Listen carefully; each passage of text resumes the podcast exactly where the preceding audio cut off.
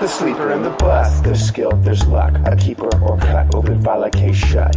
A shortstop or stop short. Press play or press abort. Intelligence for sports. Good of y'all to listen, aiming at what truth is. Mike and Eno pitching like the name is Michael Lewis. Others in the dust or left out to rust. Who's hitting, who's missing? The sleeper and the bus. The sleeper and the bust. Welcome to the inaugural edition of The Sleeper and the Bust. I'm Mike Podhorzer, and I'm joined today by Rotographs editor Eno Saris. Today we're talking debuts, early struggles, and hot starts. And tonight is a really exciting time in Cincinnati.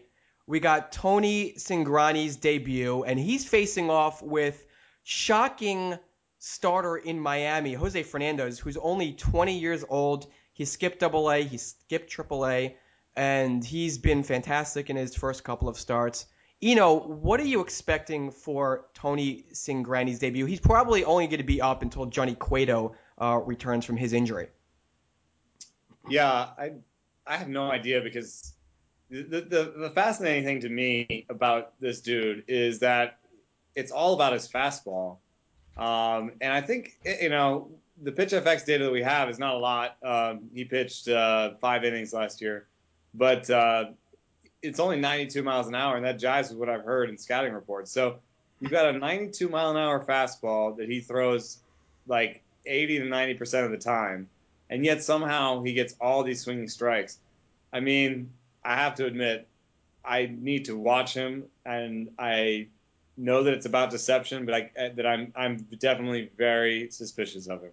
Yeah, I think it's going to be a fascinating game to watch, because I mean, only a couple. I know Ross Detweiler throws his fastball a lot. He's a, a lefty. He throws in the low nineties. So he might be uh, a similar style pitcher to Cingrani. But, of course, Detweiler doesn't induce as many swinging strikes as Cingrani has in the minors.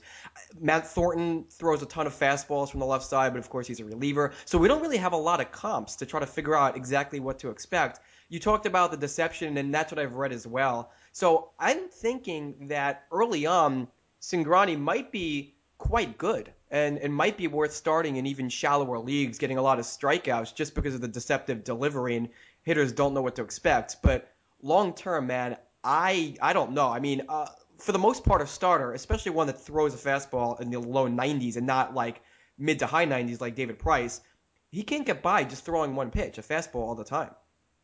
Yeah, I think it, at some point the hitters are going to figure it out and, and start to time it better. Um, and, you know, it's just, I feel much more comfortable with a pitcher that gets his swinging strikes from the pitches that are supposed to elicit swinging strikes. I mean, the fastball is the basis of the game because it's the easiest to control, and it, and it, and it gives you the most command within the zone. It's not, it's not the basis of the, it's not the main pitch in baseball because of its swinging strikes. So he's going to be very interesting. I do, I did. I do think I made some sort of predictions today in my chat of, you know, it's going to be like a two one, one zero kind of game because the Marlins lineup is terrible. Um, You're forgetting that the Marlins lineup has Justin Ruggiano in it. Well, capable of hitting four home runs and four at-bats every single night at the plate. Well, at least uh, for your sake, uh, they finally gave up on, uh, on playing Chris Coghlan. Well, don't say that too quickly, because I fear that every night that Ruggiano goes oh for four, that in the back of Mike Redmond's mind, he's thinking, Chris Coghlan, Chris Coghlan, I'm going to bat him lead off. I'm excited. Because, my, I mean, Giancarlo Stanton is back tonight. So I'm very oh, curious to see what happens against a right-hander. Because uh, uh, Cingrani is a lefty, and, and Ruggiano is always going to be playing against lefties. But the next right-hander, I'm, I'm curious to see if Ruggiano stays in there. I'm uh, Yeah, I'll, I mean, I think that... Uh, you know, to your head, that basically uh, so far this season uh, has played out like you said it would. His his BABIP has regressed, um, but he's managing to to do other things um, and provide value with his power and speed. I mean, he's not he's not as extreme as a Justin Maxwell, and people were talking about picking up Justin Maxwell. So, um, you know, I think uh, I think Ruggiano is definitely a, a rosterable rosterable player that. Uh, You know, that I would I'd be happy to roster if if it made sense. A little bit more in on-base percentage leagues. Right. Okay. So, so quick answer here. Cingrani, is he worth? He, he's probably already picked up in most leagues, even shallower leagues. But if not, if he's available in your twelve-team mixed league, do you pick him up and do you start him while he's up in to replace uh, Cueto? Yeah, sure. I mean, I think a little bit more likely in like a in head-to-head where you're you're kind of. I think head to, when I think of head-to-head, I think of sort of cycling and more movement and more waiver wire usage and just a more fluid roster. In Roto, I want to build uh, for the full season, and I want to have the best players, and I don't necessarily want to drop a guy because he's struggling. You know, I want to keep guys on my bench while they're struggling. So, um, I mean, of course, it's always comes down to who are, are you actually dropping. But um, in terms of, you know, would I be likely to pick him up? Yeah, in head-to-head, definitely. Uh, love him in head-to-head. And in Roto, you know, just depends on who you're dropping. All right, I want to quickly talk about the opposition in Jose Fernandez. He's twenty years old. He hasn't pitched above the high A level. Uh, obviously, he's in the majors now, so now he has. But before that, he hadn't pitched above high A. And he's been fantastic through two starts, uh, only one run in eleven innings, thirteen strikeouts. Did you pick him up in Tout Wars? I, I can't recall. Jose Fernandez? Yeah, I I, uh, I dropped, uh, I think, like twenty-three bucks on him. Yeah, so you paid twenty-three percent of your, your FAAB budget on Fernandez, so clearly you like him. What are your thoughts on him now after seeing him in, in two starts? No, I like him even more. Uh, the, the the thing that uh, that the thing that I liked about and and sort of this goes to my strategy in these games, and I I, I sort of messed it up in labor. I, I spent way too much on Maurer, um, and I'm not gonna I'm not gonna say how much I spent, but um, I spent too much on Maurer, and that was partly because I had Erasmo Ramirez and I wanted to handcuff, but blah blah blah. My point is, I uh, I like to spend my F A A B because I spend I'm in too many leagues where I look around at the end of the season and there are guys with ninety dollars F A A B, and I just know that they spent a lot of time, you know, bidding five dollars on a guy who went for eleven, bidding six dollars on a guy who went for twenty-one. So, you know, go get the guys, and especially at the beginning of the season, these are the guys that are going to help you all season. And there are there are helium starting pitcher guys. There there there are guys with helium that that show up at the beginning of the season and keep it all year. And if it's going to be anybody, it's going to be a guy that has a ninety-five mile an hour fastball, a filthy little slurve, and a changeup that people call a third pitch but looked awesome to me. Yeah, actually, that was a good point about FAAB, going off on a little tangent here, in that you definitely should spend more of your FAAB budget early on in the season just because you're getting more of the stats of the players that you're picking up. I mean, you don't want to be left with fifty bucks in FAAB heading into Uh, August because there's just not going to be anybody that is going to provide enough value over two months. So definitely, you know, pin, identify the guys that you want early on and spend your FAAB. I don't spend it all, obviously, because injuries are always going to occur and you're going to have to pick up replacements, but spend it early and often. But Jose Fernandez, I mean, the thing with Fernandez is, is this is not supposed to happen. twenty-year-old starting pitchers are not supposed to skip double A and triple A, come up to the majors and dominate. I can't remember any pitcher who has ever done this. It happens a lot where they skip double A, but I have not seen anybody skip double A and triple A as long as I've been playing fantasy baseball. And oh, dominant- oh, you have you have seen it. You just don't remember. It's Mike Leake. Oh my! Oh, Mike Leake. Of course. How could I forget Mike Leake? And he's actually facing uh, Jose Fernandez is facing the team that is employing Mike Leake. yeah. yeah, and Mike Leake, of course, has been okay. He hasn't exactly been great. He's bounced back and forth in the rotation. So, uh, you know, he's an example of a guy who hasn't exactly worked out, but he doesn't have nearly the stuff that Fernandez does. But sticking with Fernandez, what surprises me is given his fastball and his stuff, his swinging strike percentage is only seven point three percent, which is well below the league average. Obviously, it's early, so the sample size means that it's kind of meaningless, but I, I still would have expected, given his strikeout rate, I would have expected that he has induced a lot more swinging strikes than he has so far. So that's a slight uh, concern, and he's still just a rookie. He's twenty years old. He's on a bad offense, so I'm still not positive he's going to have value in mixed leagues, in shallower mixed leagues all year. N L only, yeah, obviously, but mixed leagues, I don't know. He might turn into a sell-high candidate very, very quickly. Yeah, the one one word about the swing strike thing that it's worrisome and it's not. The reason that I think it's worrisome is that his secondary pitch is the slurve, and people sort of denigrate the slurve. It's it's neither a slider or a curve.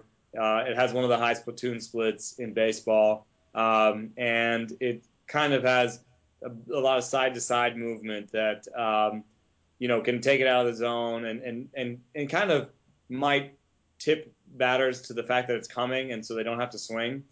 But he combines it with great control. So what ended up happening, at least in the Mets game that I watched, was that uh, batters were like, oh, here comes the slurve. I'm not going to swing at it. And he he threw it like at their hips, and then it got into the strike zone, or it just nipped the outside corner. And so he has really good control of it, and he got a lot of looking strikes. And I know I'd much rather have swinging strikes. I've always said that.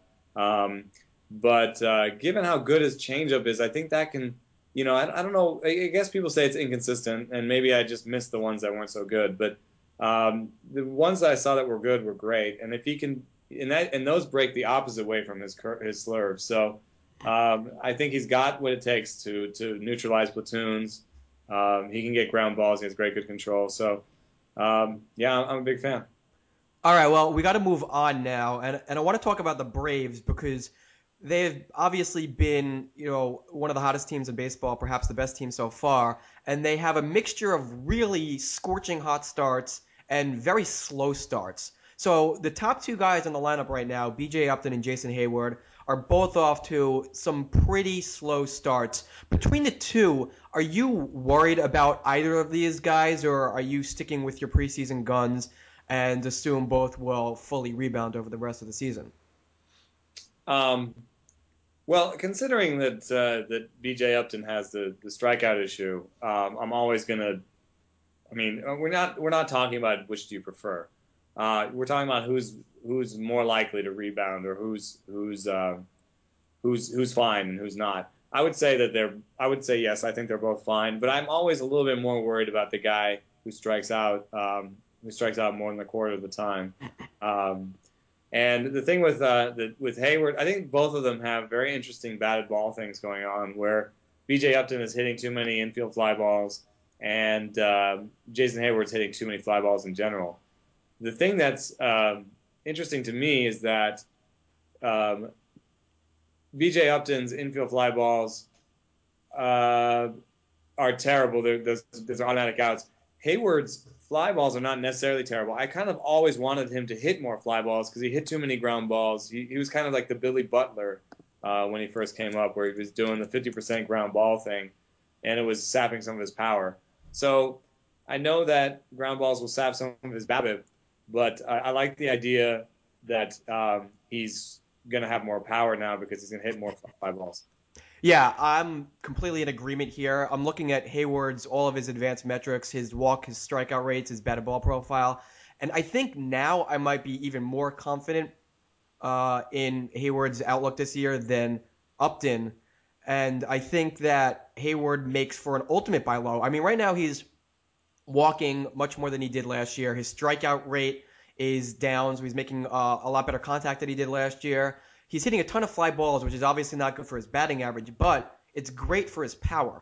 And, and lots of people thought that this is a, a thirty-five to forty home run guy in his prime, but his fly ball rate really never allowed him to do that. If he's hitting fly balls at a rate of forty percent or more, then he may actually be able to hit that thirty-five home runs. And he's doing that right now, although he's probably hitting a, a bit too many fly balls. So yeah. Hitting in a two-hole in a fantastic lineup, he's going to steal bases, and obviously his batting average is going to come back up. I mean, this is a guy who I think if you can get at any sort of a discount, I would be talking to his owner every single day, leaving him voicemails, texting him, telling him about every oh for four that he has. I want Howard, uh, Heyward on my team. Up yeah, his line drive rate isn't even bad, dude. Yeah, everything looks good, just a bit too many fly balls. But come on, a one eleven BABIP that's obviously going to rebound. He's in a great lineup. Uh, Upton, I think, will be fine, too. He's hitting way too many pop-ups. And yeah. It just looks like an early season struggle. I mean, we know that Upton has been prone to some long streaks of crappiness. So, yeah, yeah I mean, he's leading off. He's going to score a ton of runs. You know the steals will be there. So he should be fine as well. But, but Heyward, I think, could be in for a really, really big year, like thirty-five home runs. Yeah. Yeah, uh, speaking of really good year, Justin Upton. Over-under on Justin Upton seventy home runs. On pace for. Yeah, he. I, I don't even know what he's on pace for, but he's got eight far in five uh, fifty-four at bats. So multiply that by ten. That's eighty home runs and five hundred forty at bat. I don't. I don't know. I, I think it's kind of realistic for Justin. Right. He's a guy who showed up in my hit tracker study as being very unlucky last year. So I think he's got a double bonus here. Last year he was unlucky, plus he was injured. So basically, what he's telling us now, he's not injured. He's no longer unlucky. So right. I rarely bump up a player's value this early from what I project preseason. Justin Upton, I am, because right now it's clear he's healthy, he's ready to rock, he's in a fantastic lineup, and he could easily set a new career high in home runs, and I, I wouldn't be surprised if he hits thirty-five to forty. Yeah, the fly ball rate's up too. I guess it's in the water in Atlanta. Yeah, I guess they figure, hey, if we already have a, a ton of power, might as well boost that even further and set a new major league team record in home runs, and it's obviously working so far. Yeah. But all right, moving on. I'm I'm really curious right now. Evan Gattis has been one of the biggest stories of the season so far. You know, he had some odd jobs. He was a janitor, and, and now he's a starting catcher until Brian McCann returns, and he's been amazing, and he's been hitting cleanup. But what actually happens when Brian McCann returns? Because he's set to return in like two weeks, like by the end of the month. I mean, is, yeah, is he getting Wally pipped? I don't think so. Ah. Uh...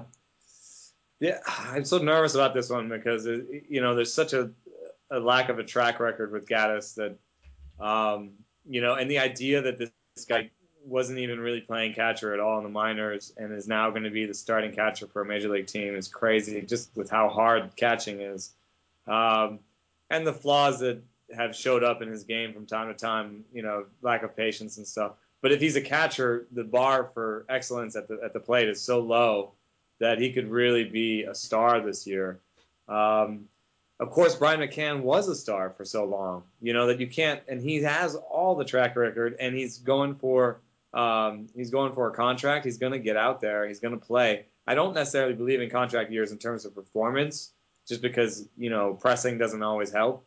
But um, I do believe in, I have seen some studies on contract year and plate appearances, because Um, I think if you're playing for a contract, you're more willing to go out there with a dick, a dick, a ding, a ding, or a nick. Unless your um, name is J D Drew. Unless your name is J D Drew. Um, so I think that uh, I think that uh, it's this is really interesting. I'm not willing to count out Gattis as much as I was at the beginning of the season. I, I definitely probably um, you know was a little bit dismissive of Gattis at the beginning. Well, yeah, I'm sure everybody was. I mean, this is crazy what he's doing right now because he's never played in triple A. He only had one hundred eighty-two at-bats at double A. He, his minor league career isn't very long. And yes, he was good, but this is nuts to think that this can continue. You have to assume that pitchers are eventually going to figure him out. His batted ball profile is strange. He's not hitting line drives at all. He's hitting uh, lots of fly balls and ground balls. And his BABIP is only two forty-one, and it's just weird all around, the whole situation, his entire story, the fact that he skipped triple A. So, I mean, I, I can't imagine that he Wally pips uh, McCann. McCann will certainly get his job back, but I can't imagine that uh, Freddie Gonzalez is just going to bench Gattis. So, I don't know. I, I believe he played in the outfield. Is that correct? He played in the outfield in the minors. But yeah, and I, and I was corrected. Um... You know, that he hadn't actually taken. I, I I put him in at first base some in the depth charts, and I was corrected that he hadn't hadn't taken any reps at first base. But I mean, he, he wasn't really a catcher, and now he's a catcher. So I think that uh, they could try to find him some space um, at first, you well, know, and in the outfield. But uh, what about some platoon opportunities for him? Yeah. What about maybe giving him some at-bats versus lefties at first base and benching Freeman? I mean, I, I don't think that's a great move because Freeman isn't terrible against lefties. He in his career, he's got a three twenty wOBA, which is which is not great, obviously, but it's not terrible. It's not – it doesn't require a platoon. But I feel like Freddie Gonzalez is going to want to get Gattis in the lineup at some point, and they're not going to make him, you know, your standard second-string catcher. So it'll be very interesting to see what happens when McCann gets back. I mean, McCann himself, I'm a little concerned about because he's coming off of shoulder surgery and off of uh, a, a weak year last year. I mean, the power was there last year. The batting average was not. So I don't even know what to expect from McCann himself. There is there is a, a horror show uh, possibility here because uh, the, the team has, has platooned Heyward in the past. Oh, uh, that is a, a good point. Freddie Gonzalez, you never know. Wasn't it Jose Constanzo who took away? Yeah, bat? yeah. Probably the ugliest swing in baseball. So yeah, so uh, I could see, I could see, I, you know what? I could see it being sort of a Mike Napoli situation where he sneaks them into the lineup. Oh, they're also going to play a lot of D H um, since they're doing more interleague play. So true. Uh, I think he'll, I think he'll probably find a way to get close to four hundred or five hundred plate appearances, um, which might mean. Uh, I mean, the way he's hitting now, these might mean almost twenty homers. So now you're talking about a catcher-eligible guy um, who might hit twenty homers, and that's always interesting. Yeah, he might actually put up similar stats to Brian McCann himself. Right.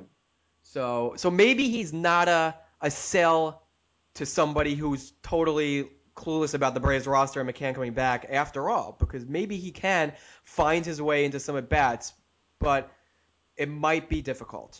Anyway, we have to move on here. Uh, I want to talk about a guy that you were pretty big on in the preseason, Jarrod Parker, and his E R A is over ten right now. I believe. Did you have a bold prediction for Parker uh, before the season started?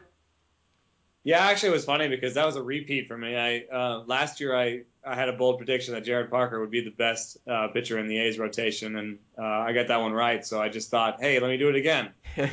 um, it doesn't look like.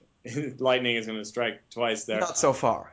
But, uh, I mean, I guess what I, the reason I liked him um, outside of uh, a friend, of, a scouting friend of mine who just loves his changeup, um, was that he has swinging strikes and um, and he has gas. So those are two things I love. And I usually, I think that, you know, even our research on, on first strike percentage and, and sort of walk rate per, peripherals has suggested that, you know, if you – If you uh, if you can get people to reach and miss, then you can have slightly iffy control and still have a good walk rate. So I think that's a little bit of what, what happened last year is that people were reaching and missing. He had good gas. He was getting the strikes when he needed them. And despite having iffy fastball control, he was doing well. Now we're sort of discovering that it's not just iffy fastball control. It looks like like a real problem. So he himself admitted it when I talked to him, and uh, he knows that he's having trouble with the fastball right now.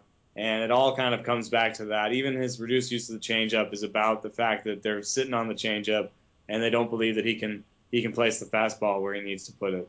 So, I mean, do you think this is a case where I'm looking at the advanced metrics right now? I see a first strike percentage that's actually up from last year, a swinging strike rate that is barely down from last year, almost identical to last year, a contact percentage that's the same, a zone percentage that's the same. His uh, pitch mix is, is very similar. He's throwing a couple more fastballs instead of changeups. Same velocity. Everything looks the same ground ball rate. Everything looks the exact same, yet he's walked eight batters in eleven and two-thirds innings, only struck out four. So what are these advanced metrics missing? Is it just uh, – a fluke and just randomness over a small sample, or is this something that's going to show up in the advanced metrics later, or, or what? Because right now the advanced metrics tell me he's the exact same pitcher as last year, and that this has just been an early season fluke of randomness with the, the surface stats. Well, I mean, there's also the possibility that he was a little bit lucky last year, but the the um, I think the one thing that's hard is that I think there's some adjustment going on because I asked him about the first strike percentage actually, because I basically heard you in my ear. um, and, uh, and I, and I said to him, you know, first strike percentage is the, is the thing that we found most correlated with, with walk rate. Um, have your, have your, you know, your coaches ever told you to work on that? And he said, yeah, it's definitely something we think about, but, um, you know, the other day the Tigers were first pitch swinging on everything. So, um, you know, there wasn't something he could, you know, he couldn't just like put meatballs over the the heart of the plate if, if Detroit is, is swinging everything on the first pitch. So there's it's a game of adjustment. I guess people now are sort of saying, you know what, I'm going to sit change because I think that you can't find the plate with your fastball. Before it was probably, your fastball is so fast, I got to I gotta sit fastball. I mean, I got to, like, you know, try to hit the fastball, and then, oh, my God, it's a changeup, and I, you know, I can't stop my swing. So, you know, it's a little bit of an adjustment game. So now they're they're asking him to prove that he can locate with the fastball. Um, and uh, if he can't, then then he can't. But I I think he can. I I I, th- I still like him, and I would not drop him, and I, I would pick him up off the wire. And I still believe in him. And, and I, the changeup is still great. And um, I just have to think the fastball is the most easily controlled pitch in baseball. If you can't control that, then – you know, you're Tim in trouble. Lincecum? Yeah, but but Tim Lincecum, to be fair, is a lot older. Uh, but just as bad as we've seen. Uh, so, all right, so bottom line opinion for me on Jarrod Parker is preseason I thought he was pretty overvalued, and uh, I, I wasn't very bullish on his season this year. I didn't think he had much value in twelve-team mixed leagues. So do I think he's going to rebound? Of course, he's not going to have an E R A over ten. I think he's going to post an E R A near four for the rest of the year, which is, you know, what I projected preseason, which I don't think makes him worth much, if anything, in twelve-team mixed leagues. So if he was dropped in your league, do you take a shot? If it's a keeper, yeah, you might as well. If you have somebody clearly worth cutting, sure, take a shot, but I don't think he'll be worth much in twelve-team mixed leagues. However, in an A L-only league or maybe like a twenty-team mixed league, I do think he's a pretty decent buy low because he's going to have value in those leagues. I, I I think that him getting dropped in many leagues means that his owners are probably uh, getting a little antsy here, and you might be able to pick him up at a discount. But it has to be a big discount given the fact that I think he was overvalued to begin with. So I, do you agree, Eno, that he probably won't have much value in mixed leagues, or, or do you, are you more bullish? Uh, I'm, I'm more bullish than that. I mean, last year he had the twentieth best uh, swinging strike rate among uh, amongst qualified starters. So, you know, I I, I think that he was uh, underperforming in the strikeout rate last year. Um, of course, he's got that same swinging strike rate this year, and everything else is falling apart. But uh, I I have more confidence in him than that. I think that he's definitely rosterable in, in mixers.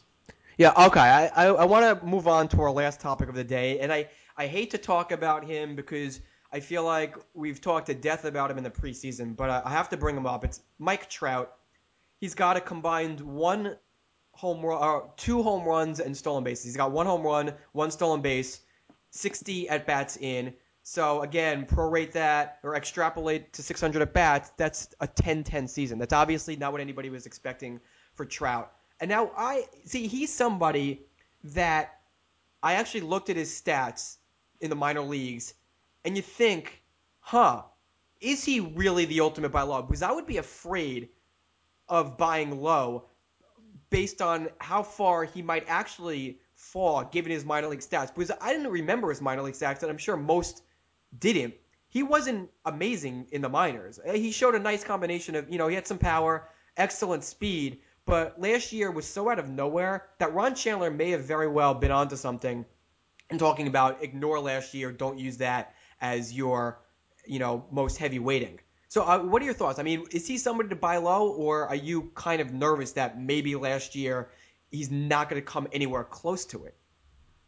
Uh, you know, my I came up with a worst case uh, for myself um, that was like two ninety, twenty forty, and I I see no reason he can't hit that. I mean, he he has one homer, but he is a one eighty-three I S O, which is uh, that that isolated slugging percentage is better than average. It's it's it's uh, pretty decent actually, um, and that one eighty-three would fit even in his bad years in the minors. So um, he has power. I'm not sure. I think the thirty uh, home runs was kind of a big deal, and that might it might turn out to be uh, one of his best years in terms of power, uh, home run power output.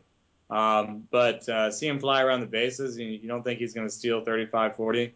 Well, I mean, the question is, yeah, he's only he's only attempted one steal, which is quite surprising for a guy who attempted fifty-four steals last year, was only caught five times. So not only is he fast, but he's a really, really good base stealer. And kind of like Carlos Beltran, who's always been fantastic at not getting caught. So you would think that he'd at least attempt more steals. And he came into spring training, uh, you know, heavier than many expected, and that was a big story. So it kind of validates I mean, people are probably thinking now, oh, we came into spring training heavier than we thought, and look at that, he's only attempted one steal, and, and that, you know, raises the eyebrow. And to think maybe we're seeing validation here that his speed is slow this year, and maybe he's only a twenty, twenty-five stolen base guy. Yeah, I mean, then you're talking about a two ninety, twenty, thirty guy. I mean, is that so terrible? Yeah, I mean, basically what it comes down to is every downside that we might think still makes him one of the top fantasy players. Yeah. I mean, which is, which is why having a power-speed combination is so great yeah. in fantasy baseball, because you do both. And so you really have a floor uh, on your fantasy value. So, yeah, it really is. I mean, I think – so let's say he does two ninety, twenty, thirty. Um, I mean, you can't – if you're going to try and sell sell low, um, you might you might get bit in the butt because you might sell him for less than that, um, you know, right now. And uh, so you just got to hold on. The one thing, I guess, you know, the reason he would steal thirty instead of, you know, try to steal fifty-four again is um, maybe he's moved in the batting order. Is he down to down to like number three in the batting order now? He's number two now with Erick Aybar uh, injured. I assume when Aybar comes back, I don't remember when that is. I don't I own Aybar in any league, so I haven't paid attention to him. But when he comes back, he'll probably be hitting second again with Trout back to the uh, number one leadoff spot. So. That's I think. I mean, I, I don't. There's not a real reason for him to stop stealing. I mean, Pujols is hitting better. Maybe they're just getting into more situations where they'd rather Pujols hit away than uh, than Trout be running on the base paths. Uh, I mean, you know, I, I feel like uh, the speed is real. I mean, he stole forty-five in A ball. Uh, he stole fifty-six over the course of two thousand ten. Stole thirty, uh, so forty across two thousand eleven. Uh, and even last year, he stole fifty-five in all. So, yeah, I, I believe in his speed. And, um, it, you know, one eighty-three I S O is nothing to shake a stick at. So, uh, I mean, it's something to shake a, a baseball bat at. But. Yeah, I mean, I just feel like just given all the question marks and all the, um, you know, criticisms of Trout before the season started with everybody, you know, jumping on the always going to be a bust train this year, I think this – somewhat slow start, people are kind of thinking they're validated now. And so maybe that means you can kind of get him at a, a discount. And I think it's worth it. I mean, t- we're still only two and a half weeks in. The sample size remains small. I'm going to give it at least two months before I claim that the, the pessimists were correct on Trout. So I say, go, go buy low on Mike Trout. And you then- know what I would do? I actually just thought of this. Um, If I was a Kemp owner, I would absolutely um, offer something like Kemp and, you know, maybe one of my late round pitchers that worked out that I that's a little bit extra, you know, maybe a sell high pitcher plus Matt Kemp. That's or Mike interesting. Trout. Now we get in a whole nother tangent. We could have another half hour show about that. But I just worried about Kemp because his shoulder surgery. Yes, absolutely agree. I worry about Kemp too, so he's not a buy low for me uh, at this point. But we got to wrap it up. So thanks, everybody, for tuning in. Join us again on Sunday for more fantasy fun on the Sleeper and the Bust. For Eno Saris, I'm Mike Podhorzer. Thanks again.